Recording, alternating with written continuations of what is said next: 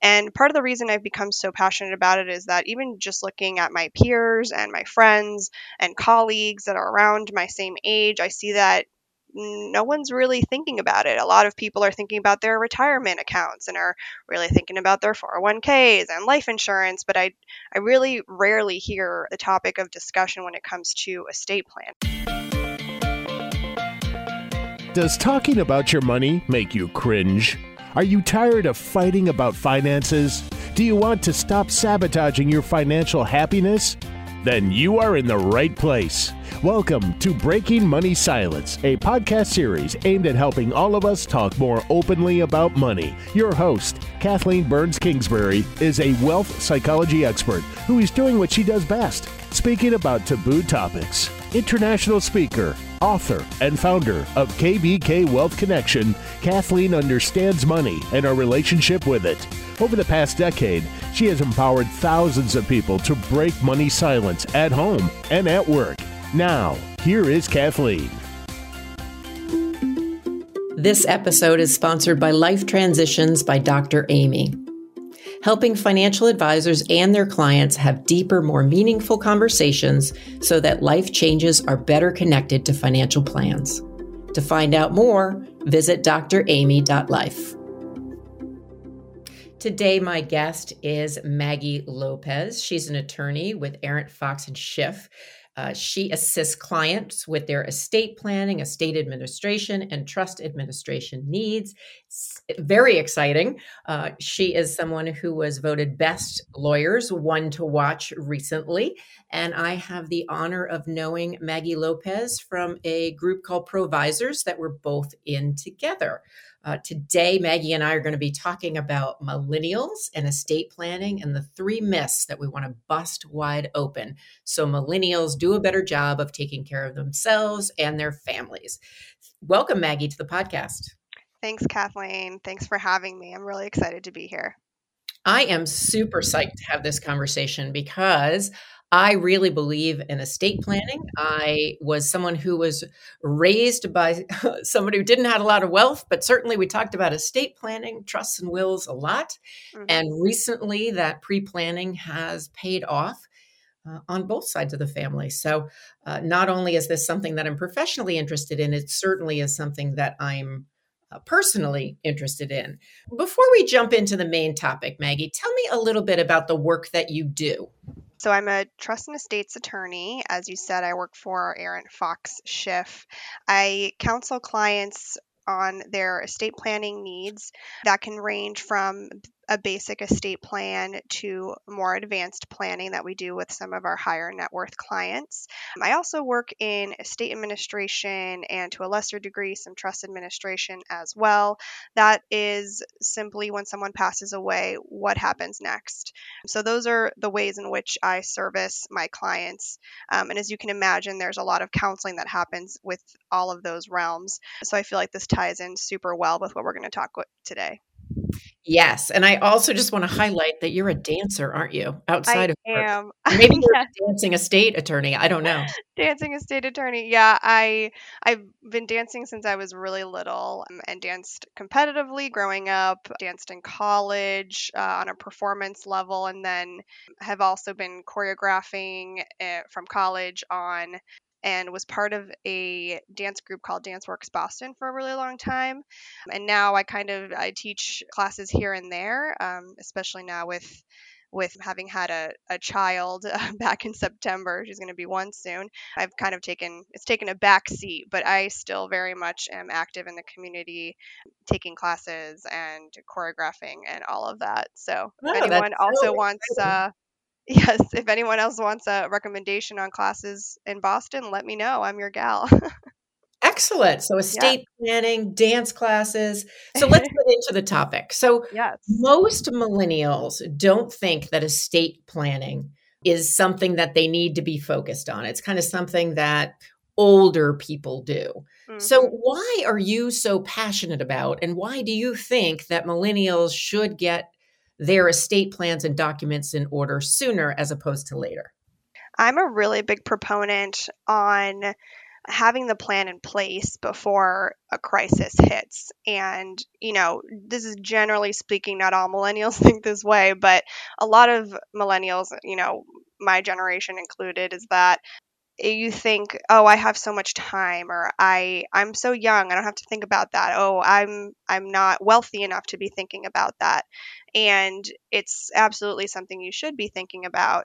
You don't need to be an older person to have an estate plan. You don't need to have millions and millions of dollars to have an estate plan. There are documents that you want to have in place that are documents effective while you are living, not just ones that become effective at death. And that is really a, very much a common misconception. And part of the reason I've become so passionate about it is that even just looking at my peers and my friends and colleagues that are around my same age, I see that no one's really thinking about it. A lot of people are thinking about their retirement accounts and are really thinking about their 401ks and life insurance, but I I really rarely hear the topic of discussion when it comes to estate plan. And I want to make that more of a consistent topic that we talk about, which is very much in line with what you do here at Breaking Money Silence. Absolutely. Now, you mentioned some of the myths, but what would you say mm-hmm. are the biggest myths that millennials have? If you had to pick one or two, what are the biggest misconceptions that millennials have about estate planning? And then we'll talk a little bit about what does estate planning actually mean? Like, what are the right. documents that are included?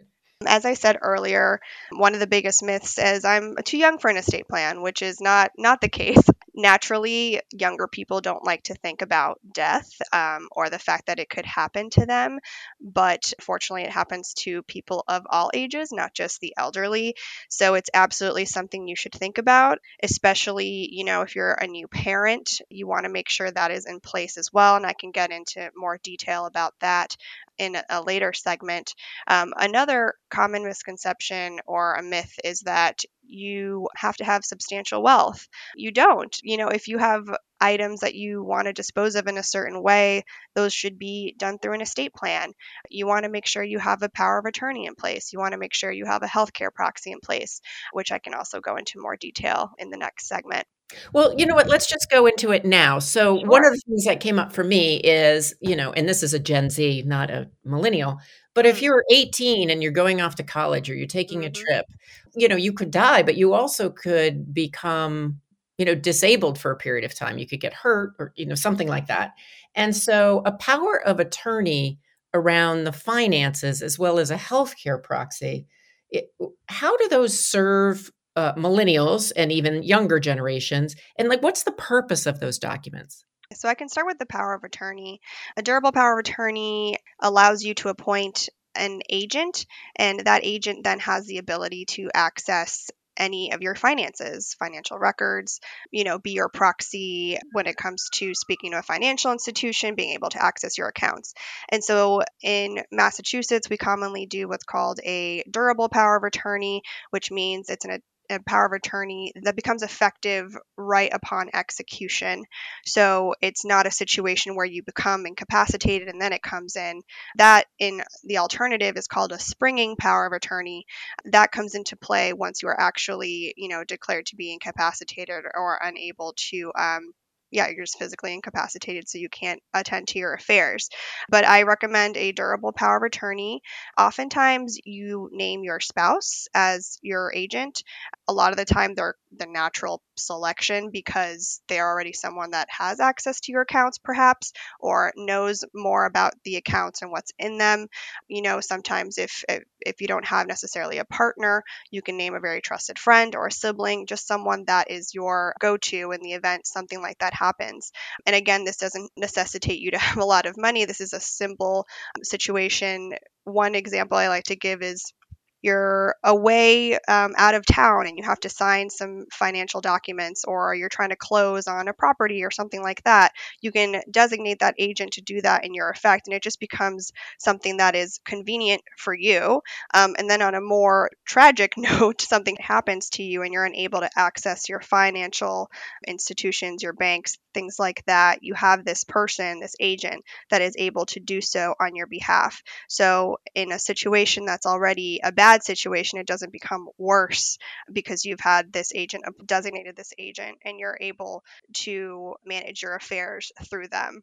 I'm going to jump in before you go to the next one. Let me give you an yeah. example. Now, you know, I'm older than a millennial, but recently we had a situation on one side of our family where a parent uh, needed to be moved out of their home mm-hmm. very quickly, has dementia. There was a, a, potentially, we don't know 100%, potentially some financial fraud or abuse going on. And so the fact that she had uh, signed a power of attorney way before this situation happened really simplified our lives during this mm. crisis because we were mm-hmm. able to very quickly execute the power of attorney and be able to make sure that we were protecting her both physically as well mm-hmm. as financially. So right. I have to tell you, I never thought I'd be in that situation, but mm-hmm. I can't tell you the number of times, Maggie, I said to myself, thank goodness we got a power of attorney and a healthcare proxy ahead of time. So oh, just, you know, that's a real life story that unfolded in the last couple of months that really applies to this. And when I mm-hmm. turned to my uh, nieces and nephews who are millennials, and I said, you know, we have it all set. We're all, you know, we have the estate plan. I'll give you a copy. They just breathed a sigh of relief. Like, we're not going to repeat this pattern. We're going right. to make sure that people talk about it and, and know about it. So I know you were going on to describe a different type of document, but I just want to chime in right there. Yes, that's a wonderful example um, of a really sad situation where a power of attorney was very effective. So the the other document I was going to discuss is the healthcare proxy, um, and that is a document that you designate an agent, a healthcare agent, and that person then can uh, make decisions with respect to your medical care. And usually there's some sort of HIPAA authorization built in, or that's a separate document, and that gives you access, gives your agent access to your medical records. Um, so you want to make sure those two things are covered. And the healthcare proxy, unlike a durable power of attorney uh, becomes effective when you are unable to act on your own. So, in the event that you are in the hospital and you're unresponsive, you're alive, your doctors and your nurses are going to look to your agent to make those medical decisions on your behalf. And ideally, you have that discussion with your agent so they know exactly what to expect, exactly what your wishes are. And that's another very important document that is completely irrespective of, you know, age or wealth. Yes, also very important uh, in a variety of situations. Mm-hmm. Now, just quickly, often people talk about a will. Is it a will that we need? Is it a trust that we need? And I know it's specific to individuals, but in general, what's the difference between those two documents? Because that's part of your estate plan as well. So, a will is your bread and butter document. It is a document that designates where your estate assets go upon your death. It, also appoints fiduciaries. So, for example, if you have minor children, you can nominate guardians for your minor child in that document. You also nominate your personal representative, used to be called an executor, still called an executor in a few other states, to administer your estate. And then lastly, the will also governs your tangible personal property, you know, such as jewelry, furnishings, your car, you know, pets are technically tangible items as well. So if you have pets and you want them to go to a specific family member, you can make that known in your will as well. So the will can really be freestanding, so to speak, but there the reason people implement a revocable trust is for a few reasons. A lot of people, uh, a lot of our listeners have heard of probate. Uh, what is probate? Probate is the process in which your estate is administered through the probate court, and it is it can sometimes be a very lengthy process and a cumbersome process. It's also completely subject to public record so you don't you really lack a sense of privacy when it comes to administering your estate if it's going through probate. So when you pass away if you have any assets in your sole name or um, say there was a beneficiary designation that named your estate those assets will have to go through probate. People set up a revocable trust so that the will assets pour into the revocable trust. So a lot of people will do what's called a pour over will and a revocable trust in tandem. And really, the meat of where your assets are going will be delineated in the revocable trust. So part of what I'm realizing as you're talking, Maggie, is mm-hmm. that it is the exact reason why you need to hire attorney because there are so many ins and outs between wills, trusts, mm-hmm. irrevocable pour overs mm-hmm. that that's you know i don't think people should be doing this on their own. Do, does anybody try to do like do it yourself? And if so what are your thoughts about that? Oh yes. I actually did one time have a client who used our services for a few documents but then also uploaded sent us like the LegalZoom documents and said oh how are these for our powers of attorney? And i was like no no no. Let me please do them. Um, so it is funny. I think generationally, uh, not just millennials, but everyone right now is so used to doing things online and through apps and has kind of, you know, really quick turnaround um, without the services component, without the counseling component. And people think they can just, you know, rip a document off LegalZoom, for, for example, you know, not to throw them under the bus, but um, it's not going to be tailored to your situation the way an estate planning lawyer would tailor it. And who knows if it would even be compliant uh, within your state. So I've seen some pretty some pretty bad documents come out of that. Yes, early on in our marriage, my husband and I we didn't do something online, but it was similarly not what you should be doing. Mm-hmm. Yeah, yeah. and we ended up bringing it to an estate attorney, and there was like, "This would do nothing but keep you in probate." I was like, "Okay, well, that was seventy five dollars wasted, and now we're going right. to move and actually pay a professional." Yes. Uh, so this is all such great information. We're going to take a quick break, uh, and then we're going to come back, and we're really going to talk a little bit more about how do you break money silence uh, as a millennial around estate planning. So we'll be back in a minute. Hey, this is Kathleen Burns Kingsbury, and I am starting a new masterclass Negotiate Your Fees with Confidence. It is starting this fall, and I want you to think about joining me. Uh, is a group of eight wonderful women that will get together to discuss how they can ask and get paid what they're worth. So, if you're somebody who works hard, accomplishes a lot, but still struggles to ask for a raise or to charge your clients what you know you deserve, this course is for you. We'll talk about pricing, we'll talk about negotiation strategy, we'll look into your negotiation mindset, and I'll help you make peace with money. The best part about this class is that you are part of a community of powerful women looking to support each other. Trust me, I've done this course several times, and people walk away feeling more at ease talking about money and having the tools that they need to negotiate to price their services, to ask for what they're worth, and to no longer live in fear when they need to negotiate their fee. Check it out at breakingmoneysilence.com backslash negotiating hyphen masterclass. I'll also put the link in the show notes. So ping me if you're interested or sign up today. We are here today with Maggie Lopez. She's an estate attorney, and she is talking about the three myths about millennials and estate planning and given us great advice so far. Uh, what I want to shift our conversation to, Maggie, is really talking about what I see as one of the biggest roadblocks for individuals and families around estate planning. And that is not only not being proactive around setting up these documents, but also that fear of discussing uh, these situations in your family. And so, tell me a little bit about uh, your perspective. Like, how does it come up for clients you work with who are millennials?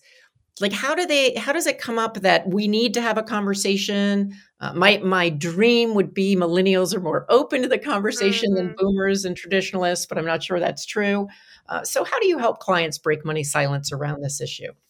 What I have seen with uh, my millennial clients is that really it only becomes a concern to them is if they have a child.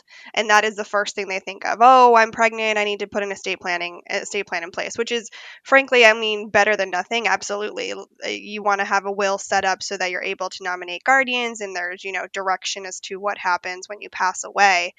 And it's interesting to me that that's when it comes up is when they're not thinking of themselves per se they're thinking of ah. someone else and that is you know that's wonderful and i'm glad that that's even when it's happening sometimes it doesn't happen at all so um, you know i'll take what i can get but you know, facing your mortality and starting to think about that, I think is kind of a natural process of becoming a parent. So I think that's that's part of the reason why it comes up so often um, around that time. And, you know, the other thing that I see in my work is this idea of like, you know, well, I don't want to talk to my parents about it. So we're no longer talking about ourselves, we're talking about our aging parents mm-hmm. and the myth of like, well, my parents are going to live forever. yes. Talk about it because mom and dad aren't going anywhere.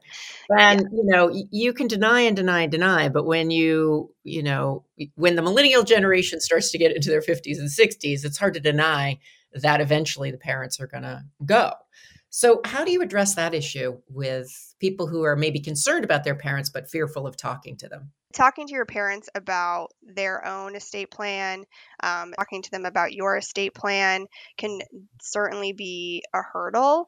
I know there's a lot of people that are fearful of having this conversation with their parent because they, you know, they just don't want to know what's going on or they don't want to confront that mortality as you said that their parent could, you know, one day pass away and, you know, generally speaking, millennials like we hold our parents to a very high regard, so we don't necessarily think, you know, they they you know, we we trust that they have everything figured out and maybe there's not enough questioning happening. And, you know, as you said, it's it's probably likely that those their parents, who a lot of the times are, um, you know, baby boomers, they haven't had that discussion with their children because it hasn't been a very, you know, it wasn't necessarily status quo to talk about your finances and death and what happens when all of that occurs, especially with your children. So I I certainly am of the belief that if you are having trouble having those conversations with your parents, perhaps start first by having that conversation about your own plan with your parents and maybe that can open the door and facilitate oh i like that. i like that. I've never step. recommended that. That's great because you start mm-hmm. with you know parents are always concerned about their kids so you start mm-hmm. where it might be more comfortable for them. Right. I got excited. I jumped in so finish your thought. No that's great no that that's that's great. Yes i i definitely recommend trying that out because if they see that you are thinking about these things and maybe that will trigger them to think either A, I need to get on this, or B, oh, you know, they're thinking about it. Maybe now is a good time for me to also let them know what we're thinking. Um, and that can lead to just a broader discussion. You know, I do a lot of one on one coaching around engaging in these conversations. And what I find across the board is the people that come to work with me are either, you know, adult children, so usually millennials, sometimes Gen Xers, who are really concerned about the silence in their family around what's going to happen after mom and dad die. Mm-hmm. Or I have somebody coming in who is a boomer or traditionalist that is really worried about how do I have this conversation with my kids, or if they don't have kids, with my nieces and nephews or whoever's significant in my life without upsetting them. So mm-hmm. it's, it's like everybody's walking on eggshells, mm-hmm. but the bonus of the work that I do is I see how many people want to have these conversations. It's just really hard for them to start the conversations. Mm-hmm. So, mm-hmm. in addition to talking to your parents about maybe your own estate plan, is there any other, you know, tips or recommendations or advice you might want to give around engaging that conversation or taking this next step? Sure. I mean, I think besides talking about your own estate plan, I think starting with a a, either it can be a story you either heard or maybe it's you've heard a horror story um, of one of your friends and their family. I think maybe broaching the topic with oh you know i had a friend where this happened to them and oh my gosh wouldn't it be so terrible if that happened to us? Um, i would love to like talk more about what you're thinking with respect to your own estate plan. I think you know inserting a little bit of healthy fear is not a, a terrible thing. You know whether it's it's something in a situation that's happened that is adjacent to you or um, that you've heard that has happened. I think that really incentivizes people to get moving. Yes, absolutely. And so you were actually part of a series on uh, breaking money silence on healthy aging. And millennials may be out there, the ones listening, thinking, well, we're not old. Why are we part of healthy aging? but it really is about setting the stage to not only help your uh, parents who are aging have these conversations and for you to be informed but the inevitable is we're all aging and it sounds like you really believe maggie that now is the time when you're younger to get these documents in place Um, so I love everything that you've said today. I'm wondering if there is maybe one piece of advice or some key takeaway you want to leave with our listeners today. And this ties into what you just said too is that my biggest piece of advice would be not to wait till a crisis happens. That is when most people start thinking about an estate plan, whether it's for themselves or their parents, and then it just becomes a thousand times harder when you're coming from a crisis standpoint. And I really just urge people to think, well, even if everything's okay right now, between now and tomorrow, something could happen. You just don't know. No one is immortal. Uh, no one is immune to terrible things happening to them. And, and it sounds morbid um, and scary, but it's it's just very true, and that is the reality that we live with.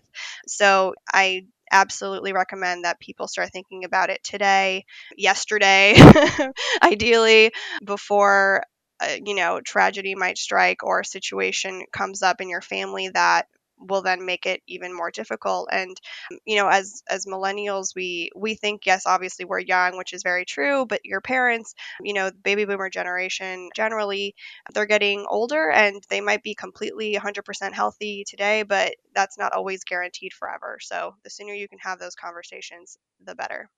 So I challenge people who are listening in today to set a date where they're going to inquire about uh, setting up an estate plan if they haven't already or updating their estate plan because it's i think it is definitely a worthy investment.